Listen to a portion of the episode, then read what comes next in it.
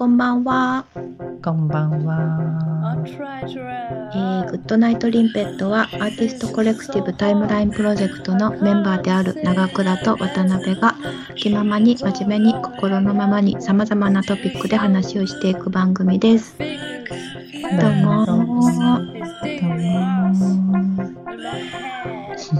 いい、いい元気な声が聞こえてくるね。そうだね。後ろの、これあの、えー、保育園か幼稚園の子供たちが最近午前中午後にかけてうん、2回ぐらい出てきて遊んでおります。盛り上がってる外遊び。盛り上がってる外遊び。いいね。すごいですよ。そう最近ま暑るちゃんさは？あ、はいはい。暑さ？うん、あ、待って、最近まるちゃんも何何？あそうそう、最近まるちゃんもさ、うんお庭に行くと、うん。なんていうの、あーって声かけてもらう。でも柵が柵があるからそう遊べないんだけど、うん。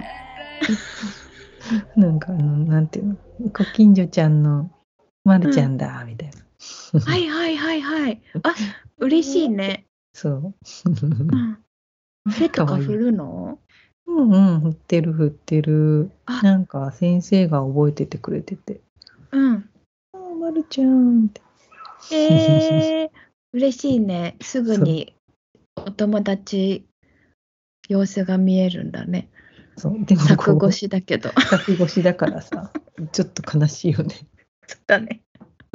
あれ？みたいな。遊べないで。見てんの、まるちゃん。見てる。そう見てる。うーとか言って。あー、うーとか。切ないと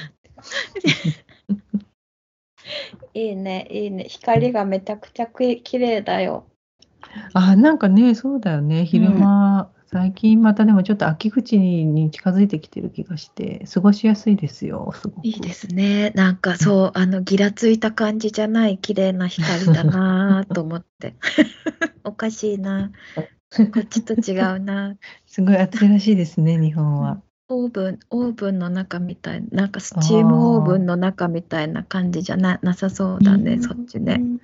うん、そうだね。やっぱ、そううんそうなんかしちょっと今週は何湿り気があるとか言ってるけど、まあでも日本の日じゃないよね。湿り気とかあんまり簡単に言わないでほしいね。そうそうそうそう。今週はちょっと多湿みたいな感じだったけど。そういやいや、これは大丈夫でしょう。来てみろ、来てみろって思うね。本当そうですよ。そう過ごしなんだ。やすい。うん。でも、半袖って感じ、長袖も登場し始めてる？長袖はあんま登場してないかな、まだ。やっぱり。うんうん、半袖で気持ちいいな、みたいな感じ。ああ素晴らしいです。うんで朝晩ちょっと冷えるな、みたいうんうんうんうん。なかしらね。はあいいですな。ちょっとじゃあ、話題の方に行こうかな。羨ましがり続けてもあれだし。そうですね。今日はあれですよね。久しぶりに話題持ち込みの回ですから。はい、持ち込みましょうん、持ち込みまう。えっしょう。と、うんじゃあ私からでいいかな。はい。はいえっとね、私が今日持ってきたのは、もう本当にほやほやで、うんえー記事も今日出たんだけども、えー、と美術手帳のオンラインで読むことができるから、あのーリンクを貼りたいなと思うんだけど、はい。えっ、とね、美術手帳の記事のタイトルは、えー、アイコム、カッコ国国際博物館会議、カッコ閉じ、ミュージアムの新定義案を採択っていう記事なんですね。うんうんで、えっ、と、国際博物館会議っていう組織があるんだけども、うんこれは1946年にできた、あのー世界唯一の博物館組織。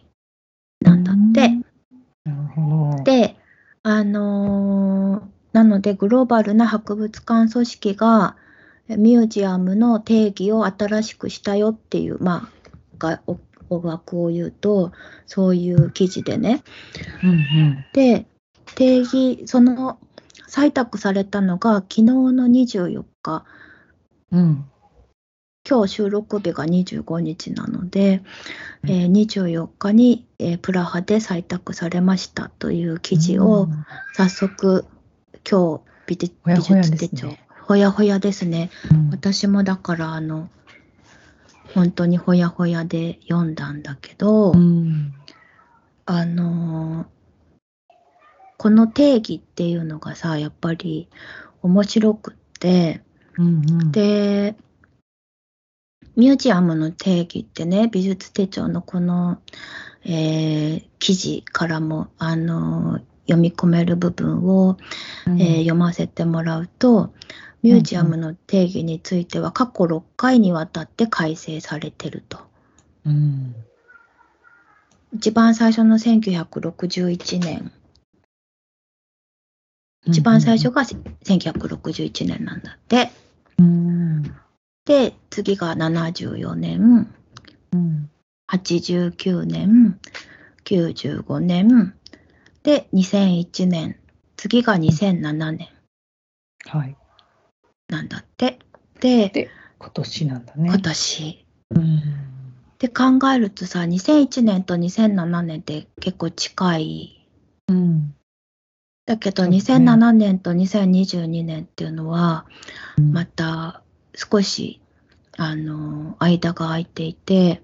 うん。で実を言うとあの2019年の大会でねあの大会自体は3年に1回やっていてさ、あの前回が2019年で京都で初めて日本で初めての大会が開かれて日本でも結構話題になってたんだけどうん、その時ねミュージアムの定義の改正話されてて採択されるんじゃないかって言われてたんだけど、うん、あのちょっともうちょっと話し合いましょうってことで採択が延期になってたの2019年の段階で。うんそれそうそうそれで新定義案の採択が今回のプラハ大会に持ち越しになってたと。はい。だから2019年の時からなんか変わ今か今かと、まあ、変わりそうで変わらない、まあ、うんうんうんうんミュージアムの定義っていうのがいよいよ決まったよっていうことなんだけど、えっ、とまずその変わった定義のさ話をする前に、うん。このアイコム、うんうん、えー、まるちゃん。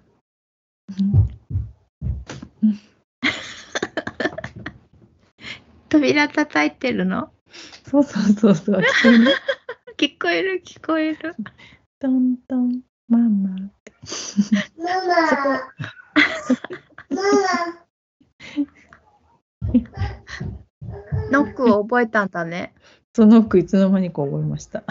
うん、すごいね、ノックってなんか、人間にとってすごい、こう基本的な動作なのかな。ね、面白いよね。面白いね教えてないんですけど。ご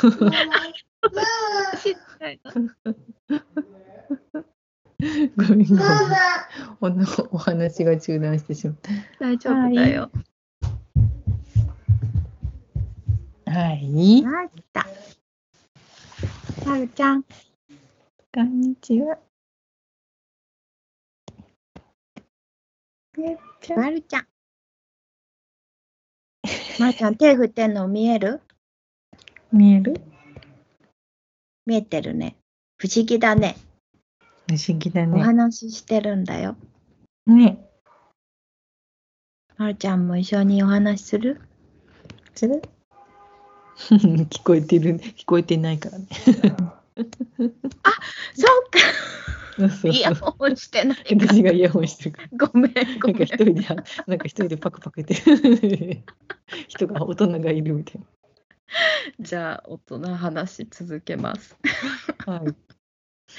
えっと、ミュージアムの定義の方を先に話すとね、あのーこの ICOM、あちなみにアイ ICOM のえーっと、えー略称で International Council of Museumsうん。は ICOM っていうんだけど、うんうんうんえーっとね、 ICOM のミュージアムの定義っていうのが、はい。えーっと、1946年に制定されていて、えー定義されているんだけど、1946年なんだ。じゃあ戦後すぐってことですか？ってことだよね。うんなるほどね。そうそう。ここでは、ここに言う博物館とは、うん。公開することを目的とする芸術、科学、技術、歴史及び考古学資料のすべての、あ、これなんて読むんだ。調べるの忘れてた。おどこだろう。芸事、芸。大丈え夫ああ、なんて言うんだろうね。ね、なんかよく見るのにね、収集品でございました。これで収集と読むんですね。はい。なん。となく読み飛ばしてうんいましたけど、もう一回言うね。はい。ここに言う博物館とは公開することを目的とする芸術、科学、技術、歴史及び考古学資料のすべての収集品と動物園、植物園を含むものとする。ただし、常時の転換室を備えていない図書館を除く。これが、うんえーミュージアムですよとなるほど。言っているのね。で植物園もね、はい。で、植物園も含まれてる、動物園も含まれている。うんうんうんうん公開することを目的としているっていうことも書いてあるね。うんうんううん。ん、で、えっ、と、そんなミュージアムが、えー目的、どんな目的を持っているかっていうことなんだけど、うん。えっ、と、せっかくだから、前回までどうだったかを先に、あ、そうだね。うん、お話をすると、うん。えっ、と、2007年の、これはウィーン大会だったみたいなんだけど、うんうん。えー博物館の定義ね、えー話をすると、博物館、これ、えっ、とね、第3章の定義、第1条博物館っていうのなんだけど、うんうん。博物館とは、社会とその発展に貢献するため、有形無形の人類学の遺産とその環境を教育、研究、楽しみを目的として収集、保存、調査、研究、普及、展示する公衆に開かれた非営利の常設機関である。うんうんうんうんうんうんこれが2007年の。目的だったと。なるほど。うん、目的なのね。そうそうそうそ今回変わったのも目的のところ？う。そうそうなの、そうなの。なるじゃあ今回変わったやつ、これが、えーっと、まだ、えー正式な訳が出ていなくって、はい。えービテ帳のこの記事が編集部訳っていうことを書いた上で、えー訳してくれている日本語があるので、はい。それを読むね。はい。はい。えー博物館は有形及び無形の遺産を研究、収集、保存、解説、展示する社会に奉仕する非営利の常設施設である。一般に公開され、アクセスしやすく、インクルーシブであり、博物館は多様性と持続可能性を育む。うん倫理的、専門的に、そして地域社会の参加を得て運営されるものであり、コミュニケーションを図り、教育、楽しみ、考察、知識の共有のために様々な体験を提供する。うんうんうんうんうんうん。すごく今時にな今時になったというか。すごいだね。文言がうん文言が増えましたね。すごいね。またさ、うん。日本とあとはまあ国際的なさまざ、まないろんな、まあ、国それこそまあ国によってって言っていいんだと思うんだけど、うんその博物館しかも博物館ここで言われてる博物館ってさあの芸術科学技術歴史および考古学資料のすべてと動物園植物園含めててその目的を一つに言っていてそれぞれきっとその国の解釈があるっていう風にななるんだと思うんだよね。はい。だからさ例えばこれが出ましたってなった時のドイツの博物館への影響と日本の博物館への影響が同じとは限らない。そうだね。そうだうね。ん、うん。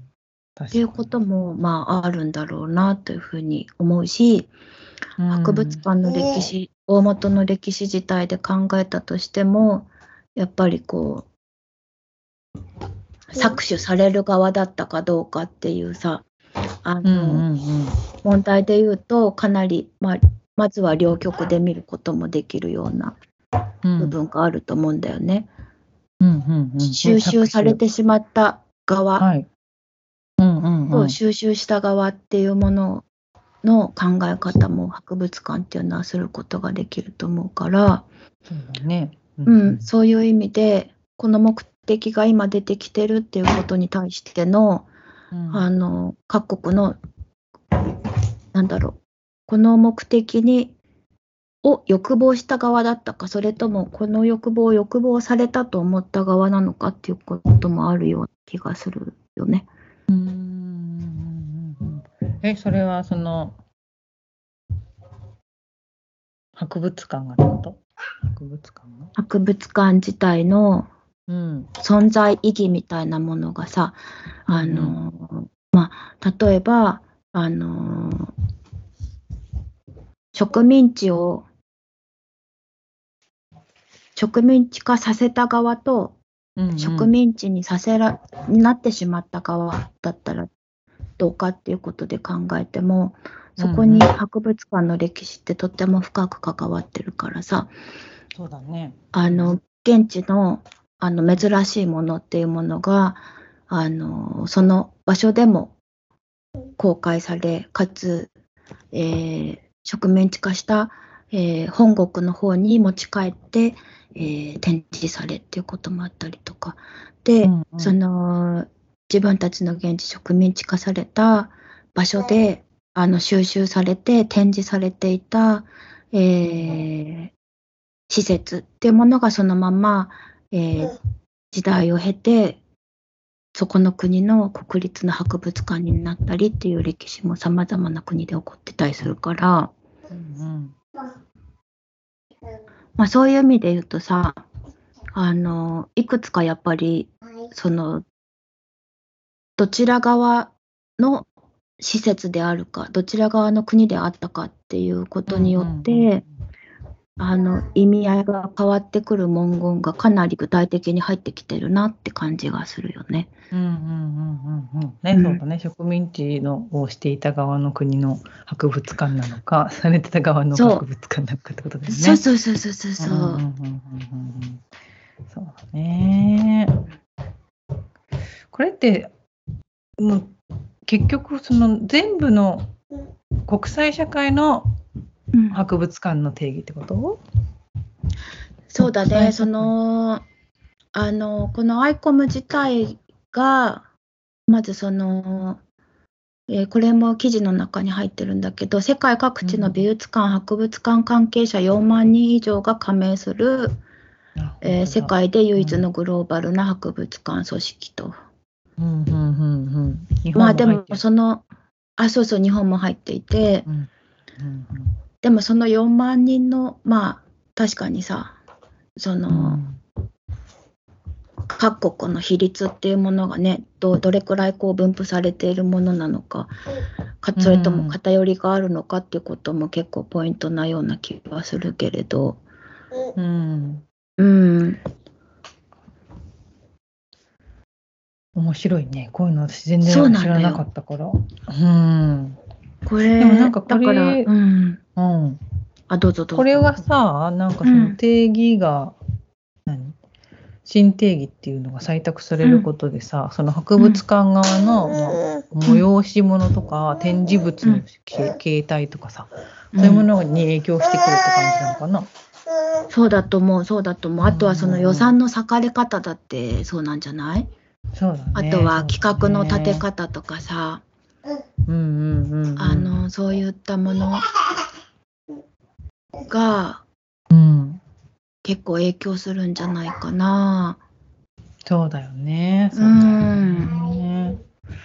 うん、これだともうかなりすごいこう広広げて多様性に富んだダイバースなものをそうだよね。完全に制定してるだからなんかアクセスしやすくインクルーシブでありつつも倫理的に専門的に運営されてると。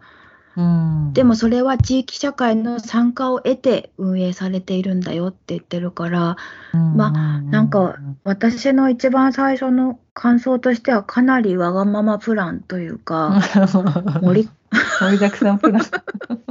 盛り込んだなって感じはすごいししたかな。確。かに確かに。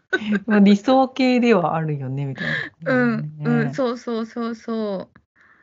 あのーこれをさ、すべて、あの、叶えるにはさ、んものすごいチーム編成がそれこそいるんいるんじゃないかなと思うし、うんうんうんうんそうだうね。ん、ねなかなか大変なことだよね。この定義というものに沿って運営していこうっていうのはうね。ん。だって、専門性を持ちすぎてもダメですよって言ってるようなものだしさ、うんうんうんうん。アクセス。スしやすく地域社会が参加するだけでもダメですよって言ってるわけじゃん。うん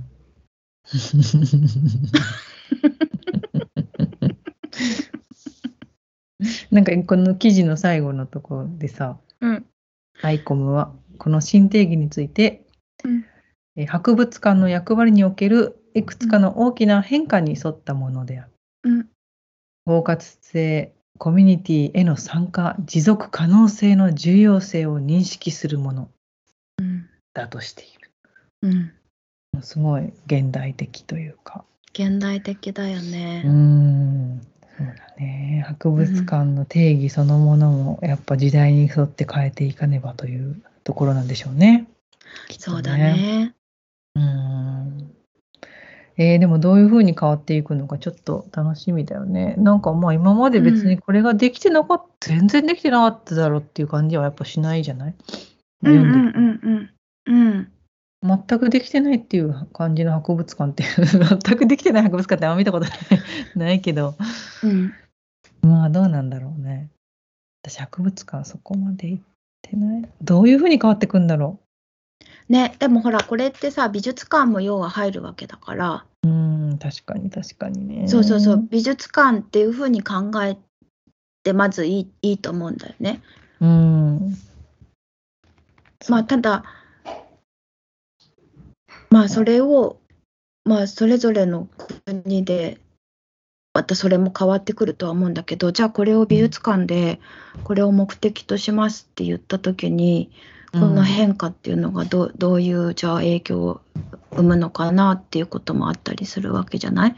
やっぱり、あのー専門性を持って歴史を作っていく場所でもあるっていうふうなことを例えば言ったとしたらさ、あの片方で専門性が高すぎると、うんうんうんあの交渉に開かれてないっていう風な、まあ、絶妙なさじ加減と美術館っていうのは常にまあ戦っていつつうん。いつつ、まあ、啓蒙する場所でもあるっていうところでさあのそうだね。存在してたりするじゃない？うん。そうだねそうだね。うん。うんこれはなかなかなんかなんだろうな。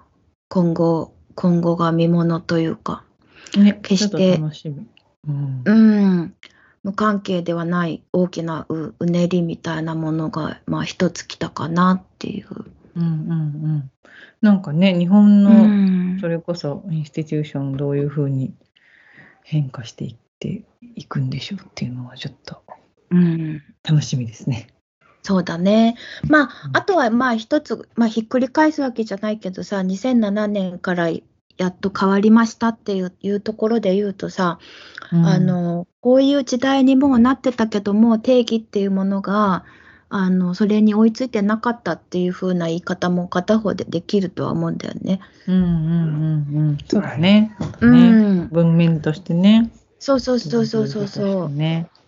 うん、だからなんか一気に変わるとか、まあこれをやっていたけども定義するっていうところには少しこう時間がかかったっていうような見方もまうんうんああるのかもしれないよね。確かに。確うかにん、いやなんかでもこういう定義をさきちんと文面化で表して制定しました採択しましたってやっていかないと進まないところもあるんだろうね。何か、そうだね。そしてさ、必ず何かが取りこぼされるからさ、まあそういうこともあって見送られたりとかっていうこともあっただろうしね。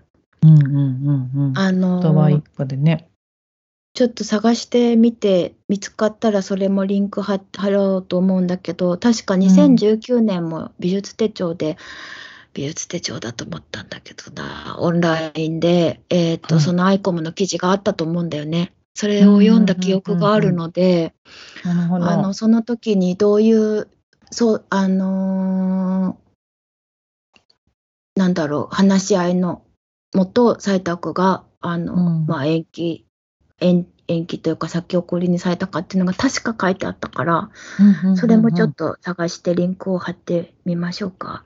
そうだね。う読んでみん、たいちょっと。うん、というところでした。ありがとうございます。うん。なんか後々のその今までとこれからもちょっとうん。注目しつつ追っていきたい話題でしたね。そうだね、うん。このまあ語彙的にもすごくやっぱり今浸透してる語彙がたくさん含まれているからね、うんうんまあ、うんうかつに使うのが難ややばい言葉も含めね。まあ使いやすい。使いやすい浸透しやすいみたいなところもあるもんね。うん、うんい確かにそうだね。だからこそのね、うん。あ。でした。そうーでもなんかちょっとその私が今回持ってきたそううん。お話もアイコムの今回のやっちゃんの話題にかぶるところはあるなぁとちょっとうんうん。言っていって思ったんですけど、まあでもそれがどういうふうにやってみましょう。ん、うまくかぶせれるかわかんないんでう。すが、はいはい。私からは、まあうん。ドイツカッセルドキュメンタ15行ってきました、はい、ました。お話なんですが。お話なんですが？お話なんですが。行ってきました。いつ頃行ってきたの？えーっとね、うん。もうちょっと記憶が 記憶が飛んじゃってるよ。記憶記憶喪失だよ。おおいつだったか先月かな？先月だったかな先月かな？7月末だったかな？7月末くらいに行きまして、うんうんうんはい。2泊3日の弾丸でうん。行っはいてましはい。たはい、えっ、とカッセルまあ皆さんご存知だと思いますが毎年、あ毎5年ですね。毎5年に一度、ドイツカッセルで開催される国際アート展うん。でございます。で今はい。年は6月18日、2022年の6月18から9月15、あ25日までかな、うんうんあとうん。一月ですね、ちょうど。はいはいはいはい。やってる予定でおります。うん。はい。で、この、今回、いろんな記事が出てるから知ってる人も多いと思うんですけど、まあ、これまでにない、うんこう論争を引き起こしているのでもうん。結構ね、話題になっていて、うん。うんかなり ongoing な形で、その辺の、あの、センシティブな 期待っていうのが、うんまだまだ続いているので、まあ、うんそのあたりについては私からはちょっと、ね、なんとも意見は言えないんだけども、うんまあ、その大きな背景としては、うんえっと、ちょっとだけ説明をすると、はい、お願いします。もしかしたら知らない人もいるかもしれないということで、うん。えっと、まあ、ドキュメンタ15の背景は、まあ、5年に一度、ドイツカッセルで行われる、まあ、世界でも有数の現代アート展がドキュメンタですね。で、はい。15回目を迎えた今年のアーティスティックディレクターは、えーイうん。ンドネシアを拠点にするアーティストコレクティブ、ルアンルパというコレクティブがあるんですが、彼らが、まあはい。えーアーティスティックディレクターを務めています。うんうん。で初めて東南アジア出身のキュレーターが選ばれたっていうことでですね話題をすごい集めてたっていうのもあるんですね、開催されうんうんうんですごい開催される前から注目があったんだけれども、まあ、開催後にうん。また別の 問題が起きてしまってそれで新たに注目を集めてるっていうのが、まあ、ドイツ国内で起こってます。うん。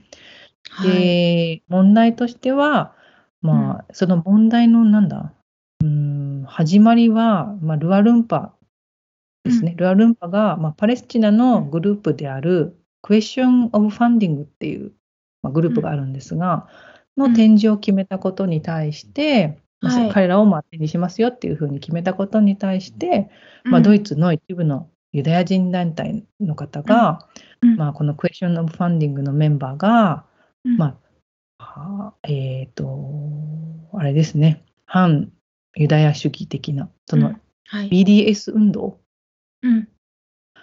えーの支持者であるっていうふうに主張してですね、うん。えっ、と、クエスチョン・オブ・ファンディングを、まあ、ドキュメント15で展示するのをうんいかがなものかと批判したっていうのが、まあ、はい。なんていうことの始まりでもある。うんそうなのね。で、BDS 運動っていうのは、うんあの、イスラエルが国際法に違反する行為を中止して、うんえっと、国際法を遵守するまで、イスラエルに対してボイコットや投資、うん。撤収などの、投資、投資かな？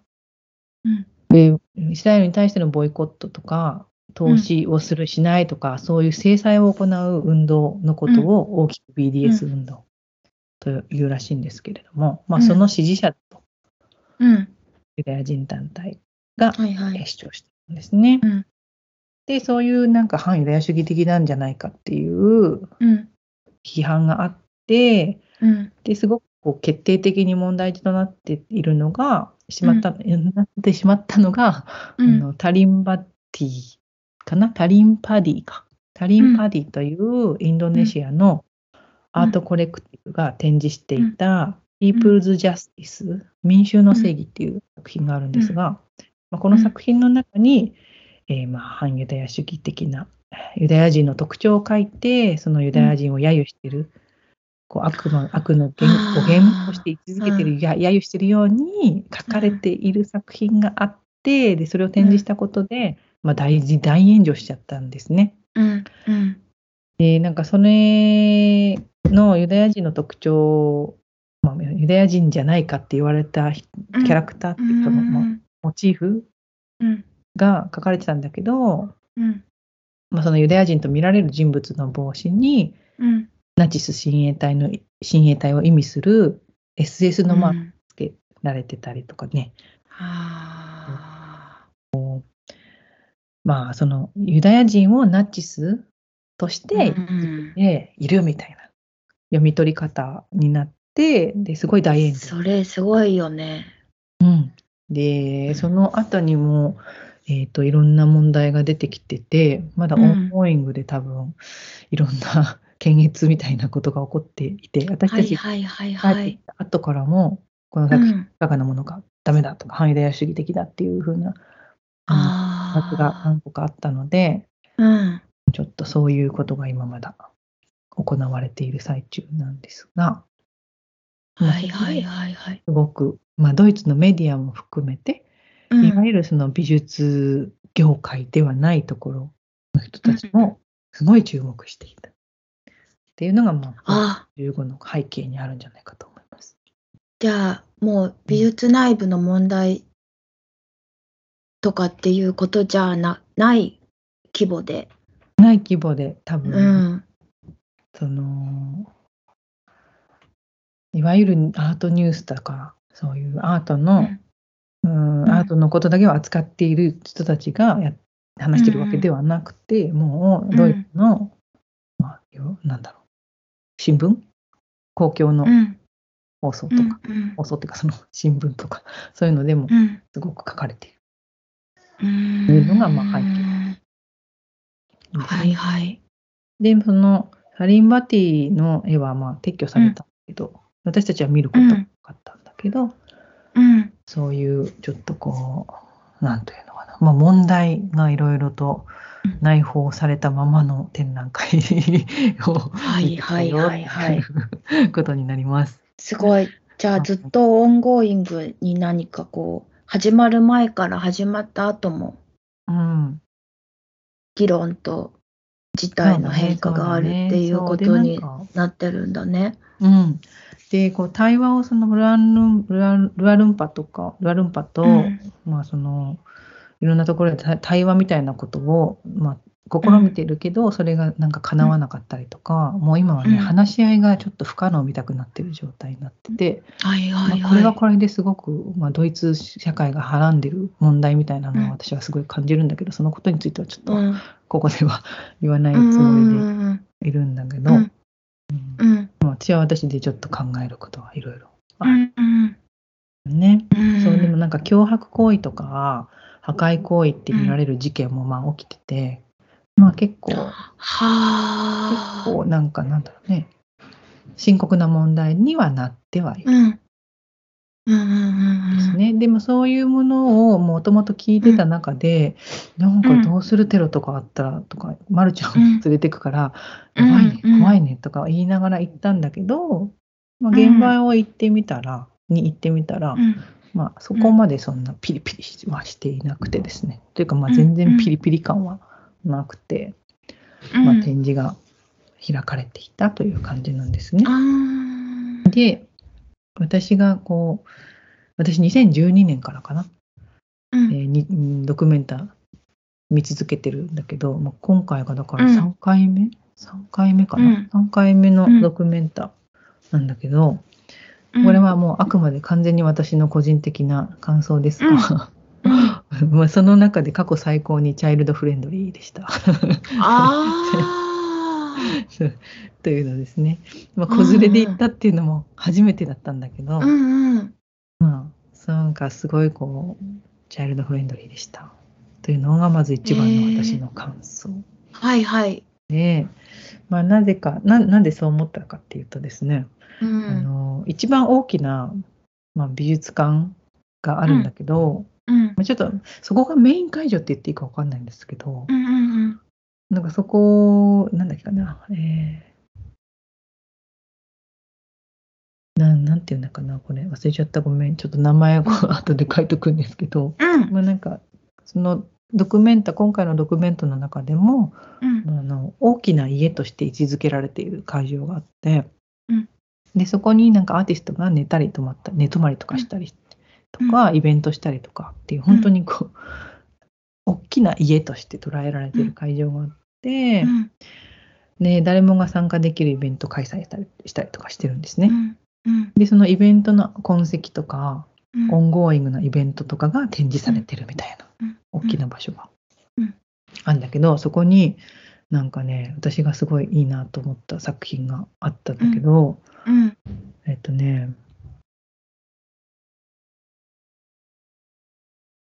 ちょっと待ってね。うん。ああこれでもなんて読むのかな？グラッツィエラ・クンシュグラッツィエラ・クンシュとかでいいのかな？ちょっと読み方がアーティストの名前がわかんないんですけど、うん。まあ彼女の作品があって何かっていうと、うん。あのパブリック・デイ・ケアっていうタイトルはいはい。それで、まあ、うん。言ってみると子供たちが遊べるプレイグラウンドみたいな、そのあの公園じゃないんですけど、うん。まあ、プレイグラウンドみたいなところがあって、うん。そこで子供たちが、まあうんそのまるちゃんのぐらいの1歳2歳3歳とかうん。0歳とかの子とかもいて、なん。かまあ遊べるようになってて。うん。でそれ自体も作品なのね。うんでなんかそのそこのスペースがうんまあ私の友達はなんか、なんだっけかな。えー、あれなんて言うんだっけ。子供預ける場所。子供預ける場託所。託児所あそうそう託児所があるって言ってたんだけど、これ託児所ではないが、うんなかったんだけど、そういうそううん子供を一緒にうん遊ばせられる、自由に遊ばせられるところがあって、それ自体も作品なんだっていうところがあうんって、うんそれは本当に助かった。本当に助かった。はいはいはいはいはい普通に考えて助かった。それはか託児所という作品として作られた。そう、定義は作品なんだけど、うんまあ、普通に機能としては託児所っていうよりは、まあ、遊ぶうん子供たちの遊べる親と子供がそこでのんびりして遊んで、いろんな子供と交流したりとかして、できる場所があってで、うん。おむつ替えの台とかもあったりとか、うん。うん。あの遊ぶおもちゃとかも普通にあったり砂場とかもあったりとかして、うん。すごい良かったんだけどでそのスペース自体もその地元の人にか開放されててもう地元の 子供たちとかが来てるの。親とかうん。遊ばせに。だからめっちゃ地元集したん。だけど、ちょっと私、はいはいアウェイ感超はんすごかったんですけど。これ知り合いど同士だなみたいな。そうそうそうそう。で、それなんか裏裏の出口から入ってきたりとかしてさ、うん。うんうんうんうん。ここでなんか遊ばせて、でもなんかそれすらも込みで、なんか作品らしいのね。なんかその地元の人が参加して、こうどんどんコミュニティがか混ざっていくみたいなのとかも、なんかそういうところがあって、うん。でそこがなんか結構その子供に結構フォーカスした会場でさ、一番下のあたりで、なんかそうその、まあ、すごいいすごい幼児の幼児乳児の写,、えーと写真を撮ったアーティストの作品が展示されてたり、うん。なんかビデオとかも展示されたりとか同じ空間に、なんかそういうところがあってすごいいいなと思って私は。う、ん。まあ、普通に助かったし、うんそこでこうお互いパートナーとさ交換しながらさ「うん。はいちょっと見てて私見てくるから」うんで交換して、見たりとかして「はいうん。見てきた、はい。そうそうそう。なんかそれはすごい良かったし、はい。今まで見たことなかったから「はい。うんあいやいやいやはい。アイディ見てるの?」そうすごい良かった。うん。ね、はい。はい。あとなんかその全会場にさ休憩所があって、うん。なんかもうそこでねなんか寝転んでこうチルアウトしてもいいしみたいな。う。ん。すごい助かった。はいはいはいはいはいはいはい疲れた、もう子供と一緒疲れた。と思った、うん。ちょうどいい具合に。なんかなるもうほどね休憩室あるみたいな。うんうんうんうんうんうんーンとかして、はいはいはいはいはいはい。なんかそういうなんていうんですかねおおオーガナイズ的なところうん。作品以外のところですけれどもそれ,、うん。それについては、うん。うん。そこはすごい良かったです。うん、なんかとっても。でもそれがこう通底してるっていうのが、うん。まあ大きいよね、うん。きっとね。そうだね。うん。その子供なんだろう生活とかうん。そういうものにすごくもうだなんていうのかな。フォフォーカスじゃないですけど、なんかちゃんと大事にしてるんだねみたいなところはすごいうん。思ったね。はいはい。そう。でなんか私の本当に感想になっちゃうんですけどそして私うん。なんか全然調べられてないから、このさアーティストがどうとかっていうふうには言えないんだけど、うん。全体的な、まあ、見た限りでちょっと思ったのは、うん。なんかこうえやっぱさその東南アジアのキュレー東南アジア出身のキュレーターが選ばれたっていうのと、うん。彼らがこう採択したうん。コレクティブとかアーティストっていううん人たちがまたん他の人を招待するみたいな感じで今回の人も選ばれあてすごい数のアーティストはいはいはいはいはいはい。でなんかやっぱ東南アジアのそうそのアートっていうものうんを見るうん。機会がものすごく、まあ、今回いわゆるうん。6月15の中でもすごい見る機会があってさ、うん。でなんかたまにさ言葉とかわかんないのよ。うんうん。だから英語とかでもないしドイツ語でもないから、うんうんあなんて書いてあるんだみたいな。うんうんうん。がすごいあったりとかして、うん。でなんかそうでこうやっぱ今まで自分が見たことがないようなテイストの作品とかもあって、うん。でなんかそういったものにエンカウンターした時にうん。なんか自分がなんかちょっとその作品の見方がちょっと分かんないって思っちゃったのね。うんうん。うんうんこれなんどうやって見ればいいんだみたいな。うんうん。でなんかその時にちょっと自分ですごいショックを受けたっていうか、うん。なんか自分が今までアートの鑑賞とかをしてきた時に、まあ、うん。言語が共通であった、えー英語とかさ、うん。ドイツ語日本語でも何でもいいけど、読める自分がまあ理解できる言語で読んでたっていうことと、うん。そのまあ言語プラスやっぱすごい自分が受けてきた教育、うん。西洋コンテクストの中で作品を見てたんだなっていうのに、うん。なんかすごいこう対面してちょっとびっくりしたんだよね。なんか自分自身が。そういうふうにものを見てたし、なんかそのさ言葉が分かんないでバンバンバンって書いてあると、うん。もしかしたらめちゃくちゃすげえこと書いてあるかもしれないし、めっちゃコンセプチュアルアートかもしれないじゃん。うん。でも分かんないんだよねそれが。うん。うん。うん。うん。見ただけだと。うん。だからなんかその時にこうなんかわーって思ったっていうかうん。なんかそういうことをまあわかんない。わかんない。ルアルンパとかがね狙ってたのかうん。わかんないけどまあ狙ってただろうなとは私は思ってるんですけどなんかうんうんうんうんそういうところにすごいなんだ突き突きつけられたみたいな。感覚が自分に。はいはいはいはいなんかすごい面白かった。なんかやっぱそのどういうふうにもアートを見るのかとかどういうふううん。にそれを評価して読み解くのかっていうことすらも、まあ、自分もめっうん。うんちゃ、めっちゃなんかそういう文脈で見てたなとかさ、思うんだよね。やっぱ歴史美術 history とかをこう書いだねね。うでも決してかなんかさ全然もうなんかトンチンカンのその美術史の文脈からトンチンカンなことが出てるわけじゃないんだよ。全然出てるわけじゃないんだけれども、うん。うん。うん。普通に形式はあるじゃんペインティングとかさ。うん。でも何かやっぱちょっとあれ？どうやって見ればいいんだみたいな、はいはいはいはい。ちょっと confuse が私の中では起こった。うん。個人的な経験であってすごい面白いなと思ったのと、うんそう。思いました。思いました。思いましたよ。あと一個だけ言っていい？うん。一個の会場でうん。ドイツ人の人がなんかすっごいインタラクティブな面白い、うん。なんかパフォーマンスやってたのねなんか。うん。ちょっとその AI 使ってインタラクティブな演奏じゃないけどパフォーマンスみたいなのをしてて、うん。あ面白いなと思って、まるちゃんがすっごい興味持ってさ見てたんだけど、うん見てたらこれドキュメンタじゃないからって言われたのね。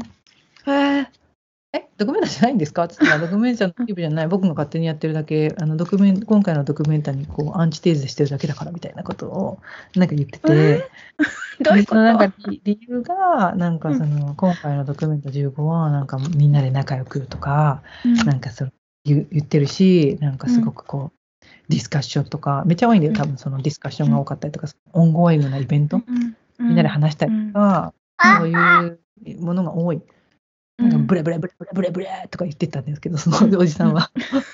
そういうことばっかで、なんかでもアートってもうちょっとこう、なんかこう、なんか playful なものだし、みたいな、なんかこう、なんていうのかな、こうなんかこう、なんていうの？まあ、彼にとってのアートっていうのがあるんだろうね。すごくアートの文脈の中でもっとアートは面白,、面白くなければならないっていうか、そのプレイフルでなきゃいけない。そのなんかこう、なんていうの、日本語でなんていうの、笑わないけど、まあなんか、粋なものじゃないけど、うん。あーなんて言うんでしょうね、こう、面白いだけじゃなくて、こう、うん。ユニークで、うん。あるじゃん、なんかアートって。なんかなんだろう。あるじゃん、なんかその、なんか。もうちょっとちょうだい。もうちょっとちょうだい。近づいてきてる。アートとは、えーなんかなんていうの、あれはなんて言ったらいいんだろう。対話とかみんなで仲良くとかじゃなくてっていうアンチテーゼそうとしてのじゃなくて、多分ちょっともっとコンセプチュアルで、うん。こう、もうちょっと技術があって、うん。で、そこ様にちゃんとコ式があって形式があってみたいな。そうそうそう、で、コンセプチュアルがあって、で、そういうところからのなんかこう、エンカウンターみたいなものがあるだろうみたいな、なんかとことと言いたかったんだと思うんだけど、うんまあ私からするとそういうものに入れないのがやっぱり非西洋圏の人たちなので、そういういわゆる王道のアートっていうものをやりたいけど、そういうのだってやったって東東南アジアのアーティストがやったってあんたたちが受け入れないんじゃんみたいなことを私はちょっと思っちゃったのね。うんから彼らがやっているアートっていうものがあってさ、うん。信じてるアートっていうものがあって、うんうんでもそれをさ忠実にこ私たちと東南アジアのさ人たちがやったとしてもさそれをさ、うん。なんか受け入れてこなかっただろお前らは。だから今のドキュメント15があるんだよと思って、私はちょっとなんかイライラして聞いてたんだけど、なんかこ こうまるちゃんにご飯あげながらお菓子あげながら、なんか他の人とすごい喋ってて。うん。なんかそういうことをこうそそれこそブラブラブラブラ話してたのね。はいはいはいはいはいはい。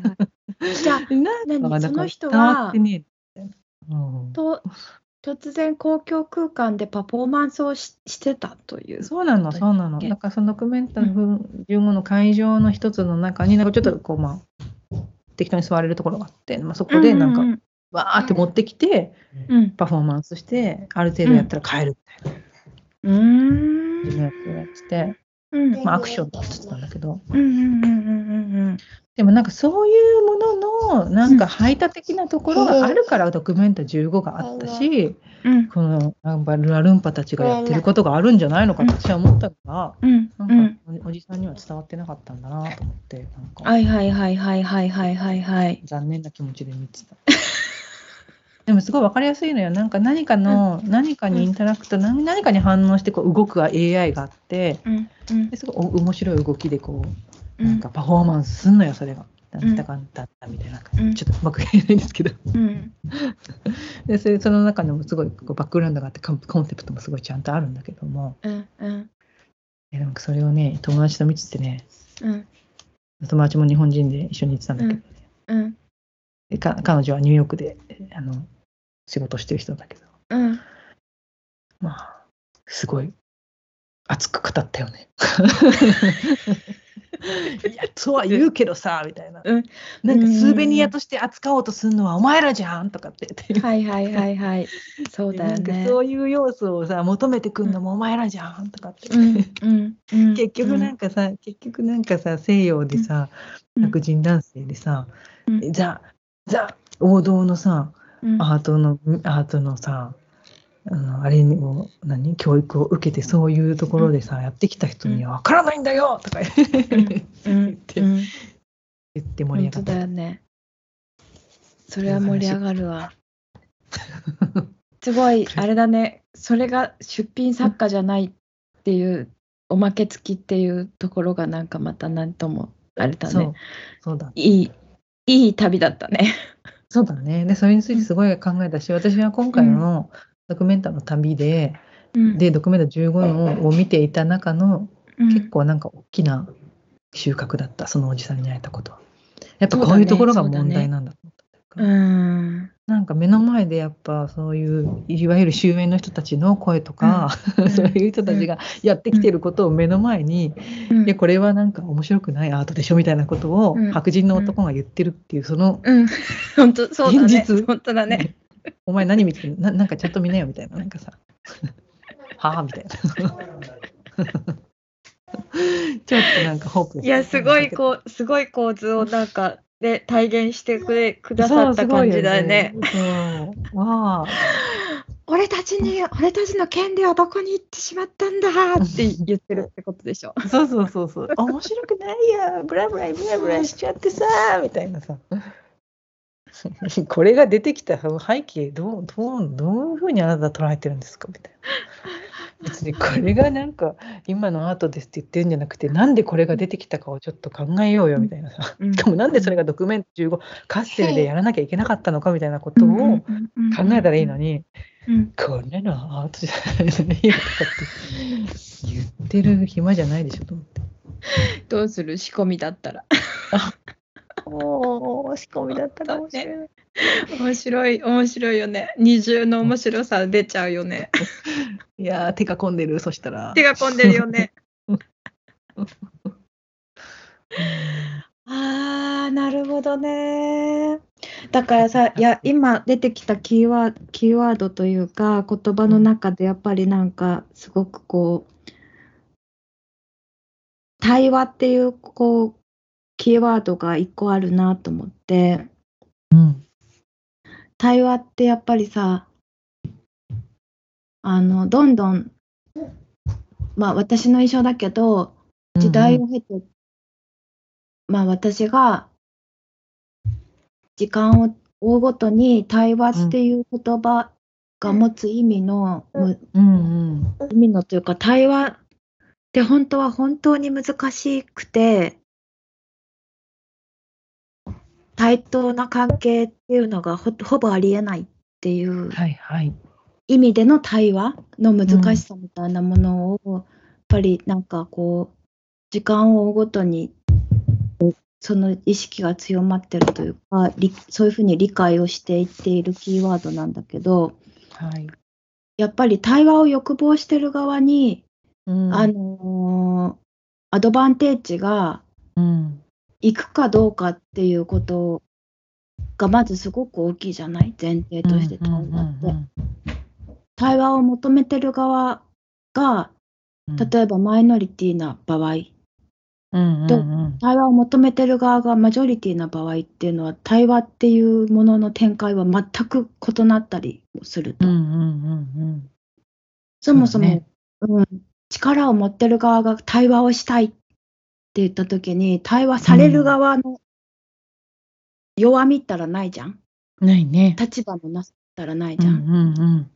じゃあ逆に立場がない側が対話をしたいって言った時にじゃあ、あのー力を持ってる側はどうなるかっていうと対話をしてやってもいいぜうんっていう風になるか対話したくないっていうかっていう、うんまあ、その権利を持つっていう風にも言えるうんうんうんとかっていう意味でやっぱ対話っていうのってすごい大きなキーワードだと思うんだよね今。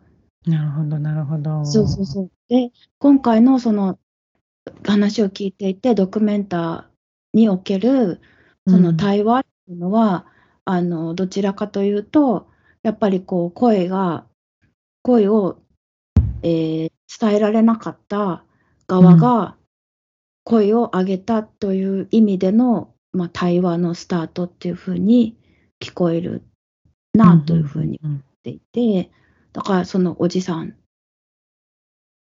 は今までずっと対話の主導権を握れてたわけだようんね。うん。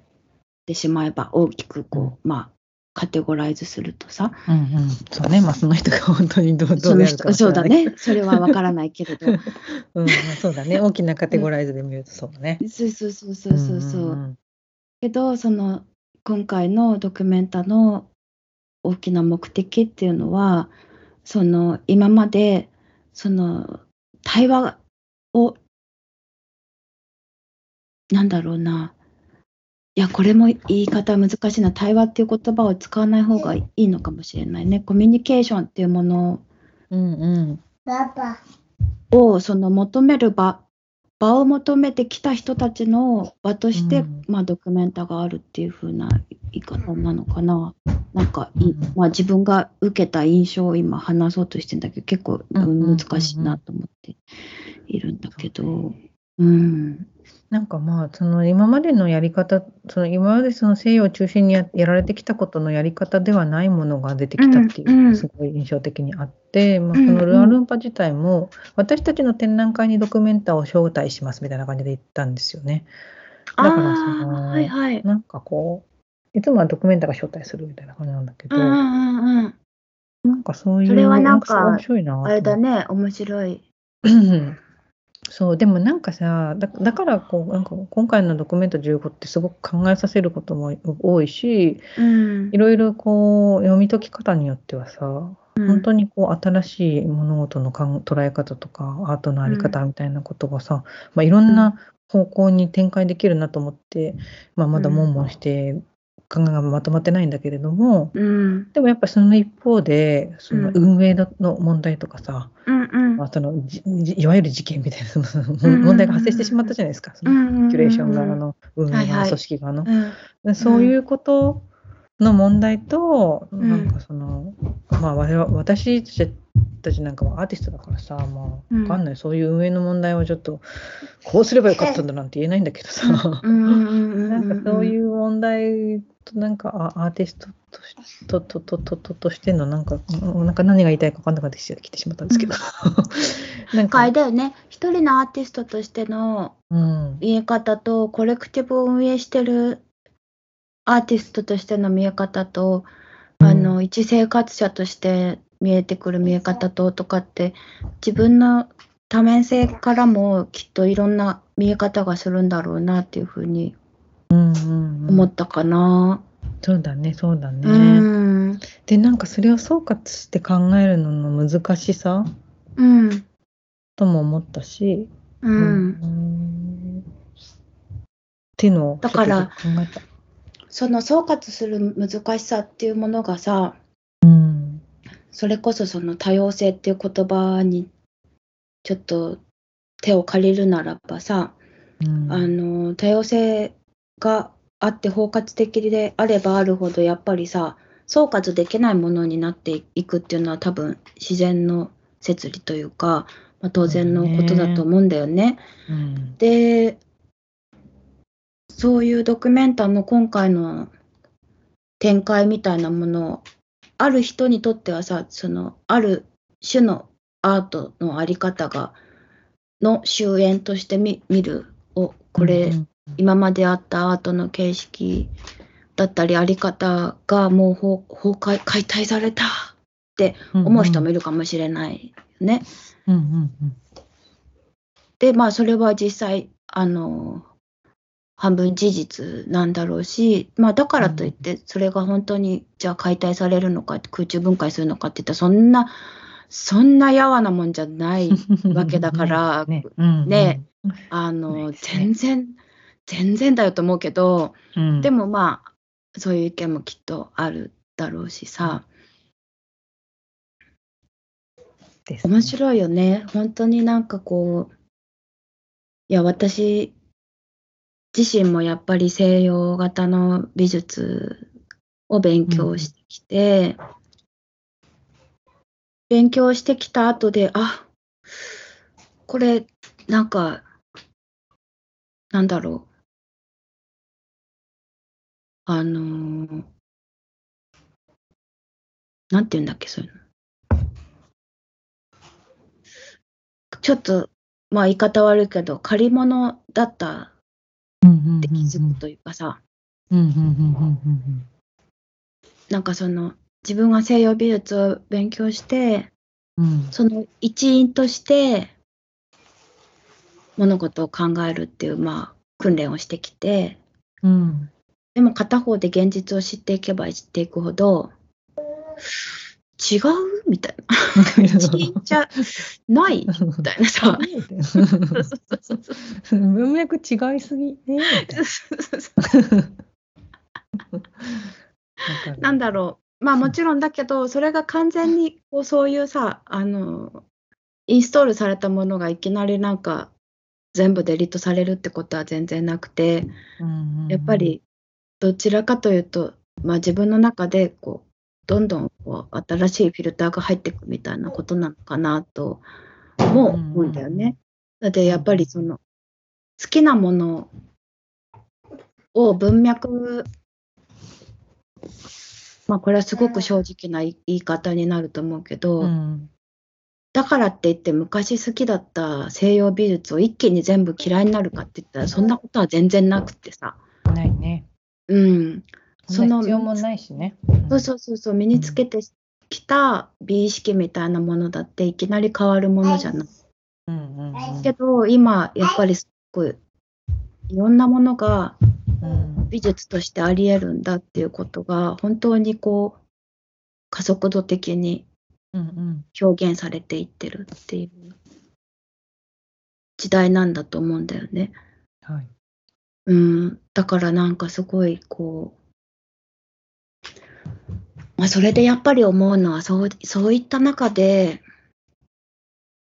説得力のある批評っていうのがどれだけ生み出しにくくなってるのかって話だよね。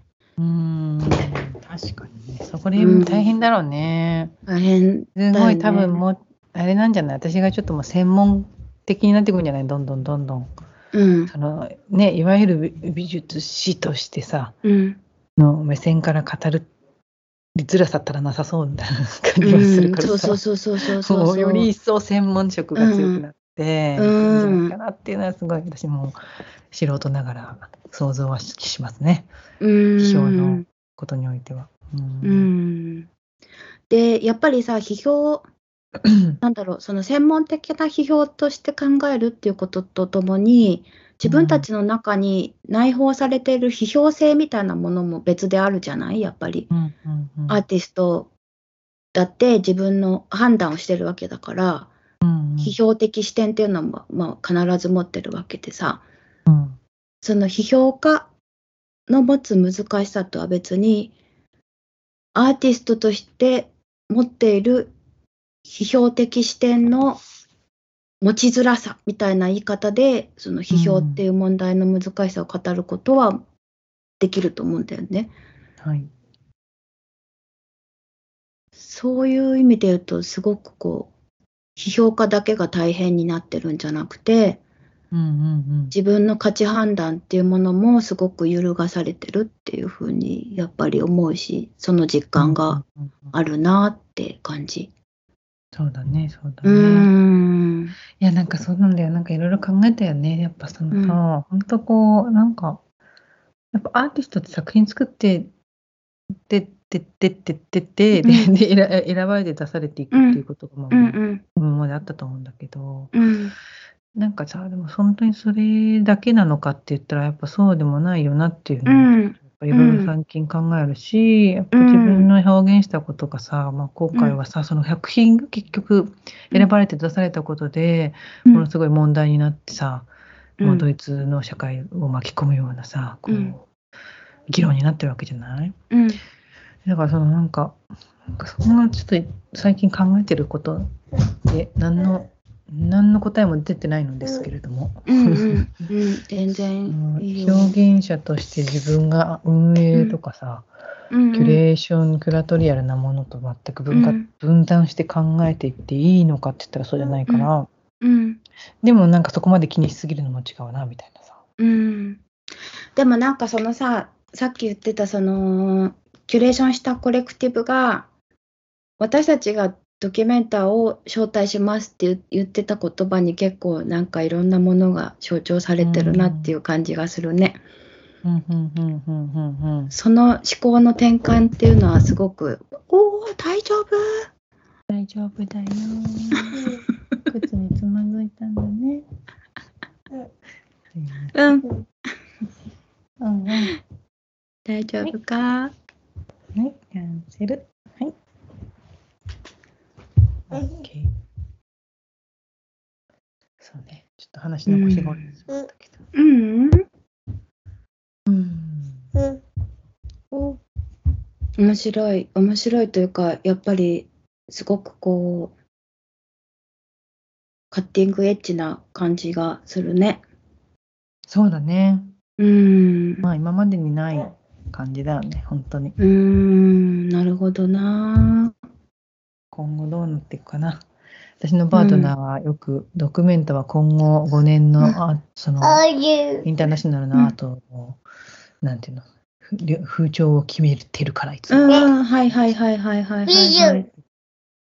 どうなんだろうなと思って。いや、私もさ、それに似た、なんかその、そそれにすごいなんか、なるほどなと思ったのと、あとはなんか、一回ドキュメンタがこれをやったってことを、どうやっってこ、5年後に引き継ぐのかっていうことは大きいだろうね。そう、どうなるのかね。もう一ちょっとそこも回ややっちゃったわけじゃん、これそれを。そうそうそうそう。うん。そうなんですよ。うんすごい楽しみじゃない？次ど、ど、ど、ど、誰がキュレーションするそうだね。そうだもどういうね感。じで。うんワクワクみたいな。人ごと。すごと。いや、わかんないよ。全然当事者ですから。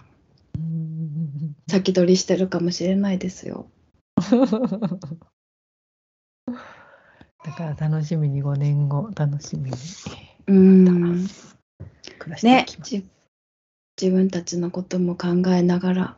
そうだね、コレクティブ、まあ、そう、そのね、今後うん5年の風潮を決めるという意味においては、コレクティブですからね、我々も。は そうですよ。これからの風潮決めていかないと。そうですよ。コレクティブですから。そうだね。そうだ、そしたら、あの、うんあの話も最後にしようねってしてた話しようか。コレクティブ、コレクティブの話としてつながる。えっ、と、そしたら、はい、えっ、と、これユッキーとちょっと話したいねって話してたのを、もう紹介するまでもないはい。けれども、えっ、と、これは、これも昨日か。あ、昨これ日、昨日、は昨日だね。昨日？うんん。えっ、と、うん、8月24日、えっ、と、表現の現場調査団はい。が、えージェンダーバランス白書を公開しました。ういこれお疲れ様でしただよね、これは。お疲れ様でした。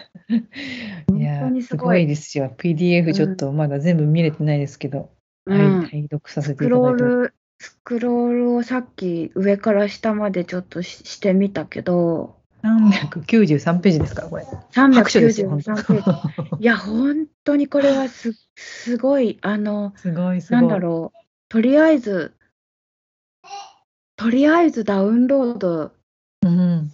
し、これはなんか、ぜひっていう感じが、そうだね。うん、あの、なんだろうな、あの、昨日やっぱり日本のツイッター、私がフォローしている中だけだからさ、まあこんな言い方をするのもあれだけど、やっぱり昨日は本当に、この、あの、発表された、えーはい。ジェンダーバランス白書2022で、うん。本当にニュースがにぎわっていたと感じたんだよね。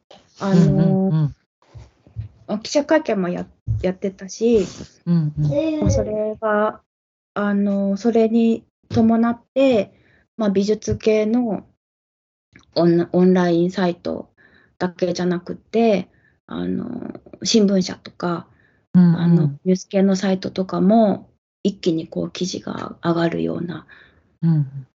状態ですごくやっぱり、昨日はこの話題が、あのー一気に出たなっていうはい。感じがして、うんで、昨日はちょっと見れなかったんだけど、さこれが始まる前にダウンロードして、あの、見たっていう感じなんだけどさ、うん。すごいね。いや、すごいですよ。とりあえずすそごい。れで、なんか新聞とかニュースとかにはなってるけど、やっぱりすごいこう、完膚なきまでに日本の状況をこう示しているから、そうだね。うん、まあそういう意味で言うと、語りづらいものとして扱われないためにも、やっぱり、まあ、微力ながらね、こういう場所でもうん話題にした方がいいよねっていうことをさっき始まる前にユッキーと話してたっていうね。感じだけど、うん。いや、なんか、自分、まあ大学期間、自分がいた大学とかも出てくるからさ、うんうん。やっぱりなんかこう、現実、なんだろう。こう、胸が痛いね。うーここにいたみたいな。あ、私いたとこだみたいなさ、はい、そっこともか。含めてさ、うわうんうん。ーみたいな。突き刺さる。突き刺さる。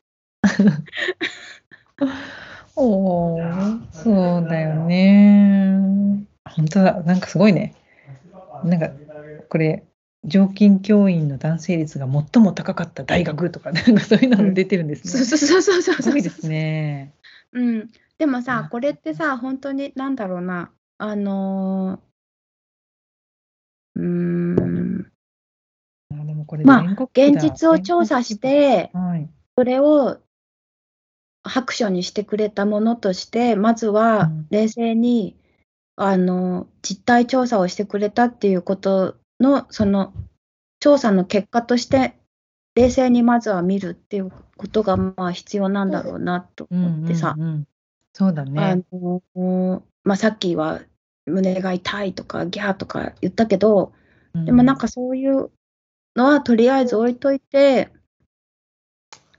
まあ、こういう現実が、まあ、日本に、まあ、あっての今であるっていう風そうな、だね。うん、考え方がやっぱすごく重要だよね。重要。っていうかやっぱこんなに可視化され可視化してさ見ることって本当に見れる、しかもこんなさこんなにそそう包括的に？うん、見れる機会ってかなかったわけじゃないですか。うん、うん。いやこれ見るともうなんかびっくり。分かっちゃいたけどびっくりしたみたいな。そうそうそうそうそうあるじゃない？だからさそこで重要なのがやっぱりわ分かってたよって言って見ないうん。じゃなくて分かってた通りだったなって言ってやっぱい目を通すっていうのが重要。そう。でなんじゃないかでもてそうそうそう、うん。本当そう思う。でなんかね。パッとしか今まだ見れてないけど、うん。そうそのさなんかうわーなんかもう打ち砕かれるっていう中でもさあれここ、うん。女性多いじゃん。なんで、うんうん。とかさそうういうん。のもあるわけじゃないですか、うん。なんか何が違うのかなとかさ。ん何がどういうふうに割合が違うんだろうとか,、かそういう、ね細かいところも見ていけるなようになってるなと思うからすごい、うんここやばいねここ。なんかここやばいねとかって やばいの見つけちゃった。すごいねここ。わーあのたまにさ100%とかあるからね。しかも全部。えこのカテゴリー全部100%えみたいな。うん。で見ちゃうよね。チェックしちゃうよね学校のメールやべえなここみたいな。えこれなんか友達と見たりとかするのでも全然楽しいでしょう、楽しいでしょとか楽しむための ものじゃないんですけれどもあのまずはそこから見ていくといいかもしれないですね。そうだね。だってやっぱりさ、これってさ、その、なんだろうな、やっぱりすごくこう、もう現実がこうだ、最低だね。っていうので終わりにするんじゃなくて、うんあのちゃんとさ、あの何年単位の、えー調査であるっていうようなことをしっかり書いてくれているから、うんその変遷の今であるっていうようなところで見見ていくっていうことでさ、うんが必要なんだと思うんだよね。うんうんうんうんうん。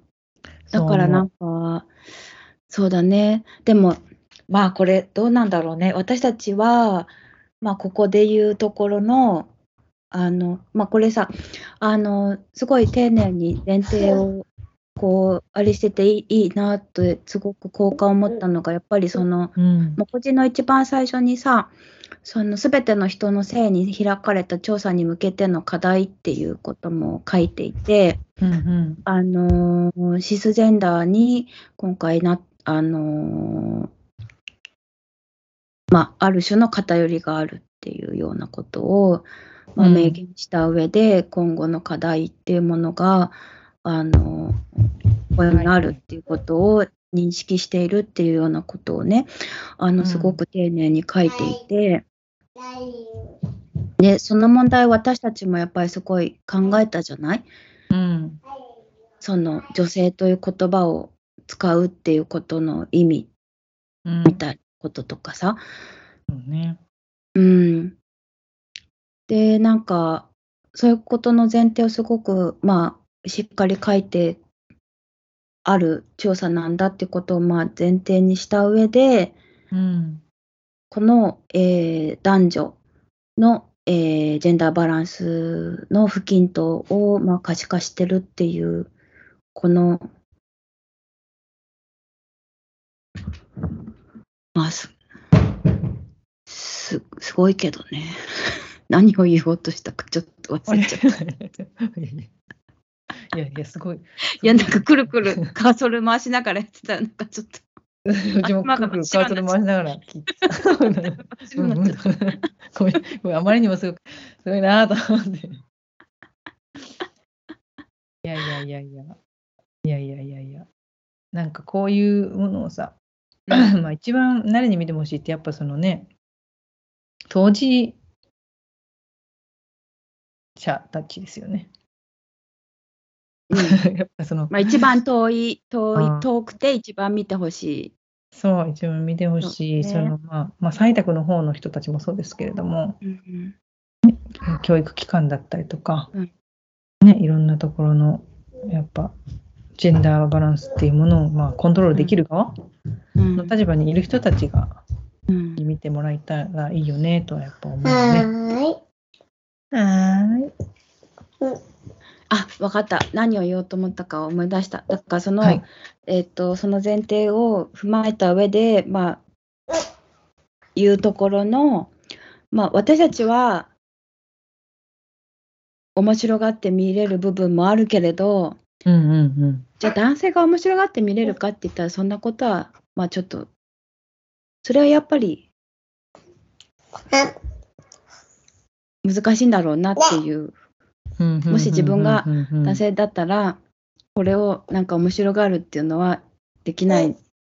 すごくこう、見る、見るに、見るのきつい調査だろうなって思うし、話題にできるかなと思ったら、それもとっても難しいんだろうなと思うし、うんうんまあ、難しいよね。だけど、まあそう、そうも言ってられないっていうか、そう、そうも言ってられないっていうのはあまりにちょっとこう、ちょっと強いな。なんて言ったらいいんだろう。これをどうやって共有していくかだよね。そうだね。ん。まあ、しかもそれを問題と思えるのか思えないのかとかそういうのもあるだろうしね。うん。いや、これ良くないですねってやっぱ普通にね、素直に思えうるん方がどれだけいるのかとかさ、そういうのも出てくるだろうしね。いいじゃないっていう。まあ何が悪いのっていう。構造が、まあ、あったわけだからね。あったねからの、あってからのこの結果っていうふうに言うことだってできるしね。うん。そうそうそうそう。まあでもこれ見てさ、やっぱまあちょっとまずいでしょ、極端すぎるでしょっていうのはなんかやっぱわかるからさ。うん。ね。ね。いや、極端だよ。極端だね。極端だ。だよ。うん、極端だよ。だからやっぱジェンダーギャップ指数は埋まらないし、うん。と思いますよ。だからさ、それを埋める必要がないって思ってる、こう、風潮がどれだけあるかっていうことだよね。こういうとこから見えてくるのは。そう。本当そうですよね。うん。いや、やばいでしょっつってね、どんどん本当にね、実際に変えていくふうに動くのか。うん。まあだからさ、これ、なんだろうな、こう、打ちのめされないようにする必要があるなと、もうなんか見ていて思ったのが、うん。ここまでかってなった時に、それを変えていくっていう、いうた時のうん。自分の当事者性をどどういう位置に持てばいいんだろうかってことがまず一つすごい大き大きな問題としてある気がするわけ。うんうんうんうんどういうことができるかってこと？そう、どういうことができるか。うん例えば、このパーセンテージを変える人物になろうとするのか、うんこのパーセンテージが少しでも変わる行いをしたい、うん行いっていうか、それは例えばその当事者になろうとしなくたって話題にするだけでもいいかもしれないし、誰かを応援することだってそのことにつながるしっていうような形でさ、それぞれ自分ができる範囲で、まあ、すればいいことなわけじゃん。絶対にこれを見たうんらこれをしなさいっていうようなものではないわけでさ、あの自分なりにこれを解釈して、うんうん自分は何何ができるのかっていうふうに考える。うん。っていうのと同時に、やっぱり、まあ自分がこれがやばいって思うんだったら、これがやばい。このやばさを少しでも変えていくにはどうしどうしどうしたらいいのかっていったところに、何のアクションがあるのかっていうことを考える必要があるしね。うんうんうんううん。ーん。私はなんかいろんな何 人と共有して話すとかかな、まずは。そうだね。まずはやっぱり話題にして、こんなにすごい調査があったよっていうのがね。うん。まあ、あとはね、そういう立場にいる人にもシェアするとかね。うん。うん。うん大学の友達先先生とか大学の先生やってる友達に見たとかさ、うん 送ってもいいなと思って送ろうと思ってんだけど。これさ、うん。あのートップページにさ、教育機関向けリーフレットの申し込みっていうページがあって、さ、ううん。んうんうん。これ今開いてみて初めて見てるんだけどさ、うん。あのー簡易的にまとめたリーフレット、配布、配布用の、無料配布用のうん、本当だ。ね、あの、希望フォームっていうのもあるね。うん、本当だね。これいいね。ね送りつけたよね。いろんな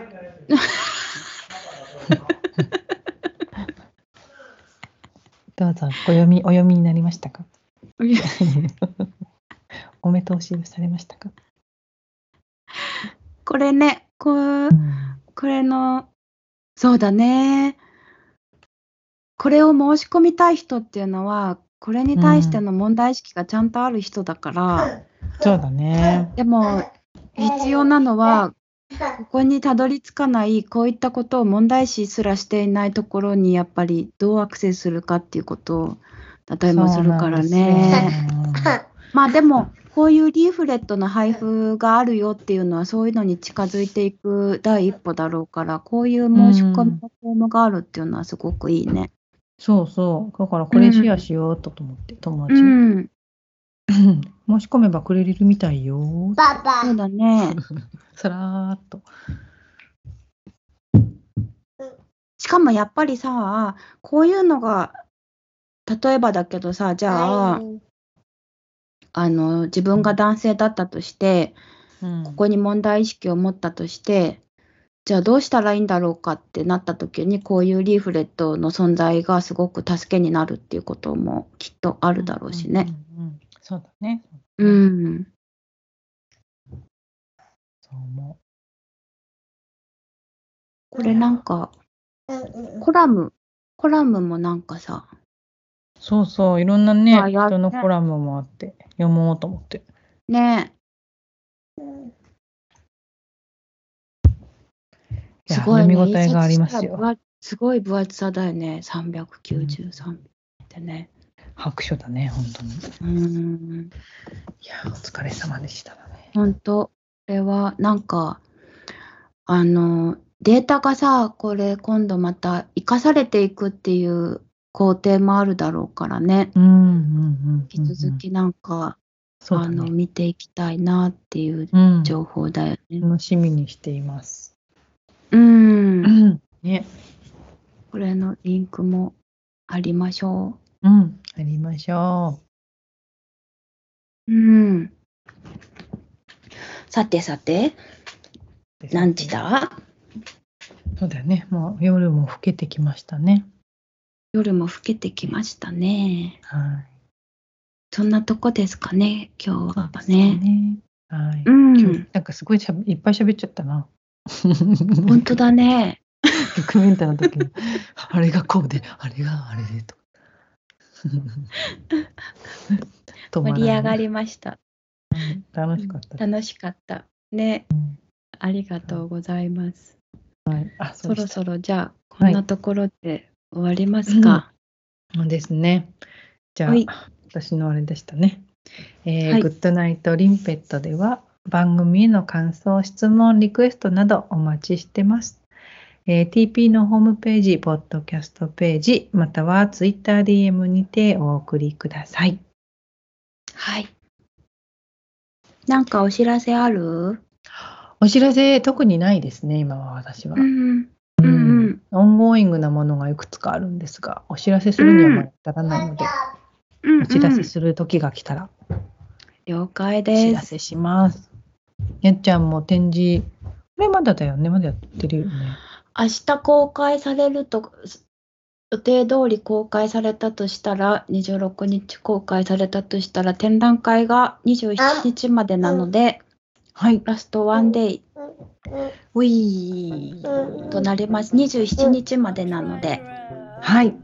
もしもお時間がある方いらっしゃったら、足をお運びください。行きたい。そうかいつもこう SNS の画像を拡大してくれてる拡大してくれてる。おいいねこのここんなん初めてだねみたいな。いいねこの人ここういうこと撮ってくれたね。ありがとうございます。はい。そしたら、そんなところで、今日は終わりますか？そうですね。はい、楽しかったです。ねまたまはい。うんまたまた、おやすみなた。さい。 I got way, way fucking techno above me. He's listening to that shit. I cannot shit. I want to shit on your head.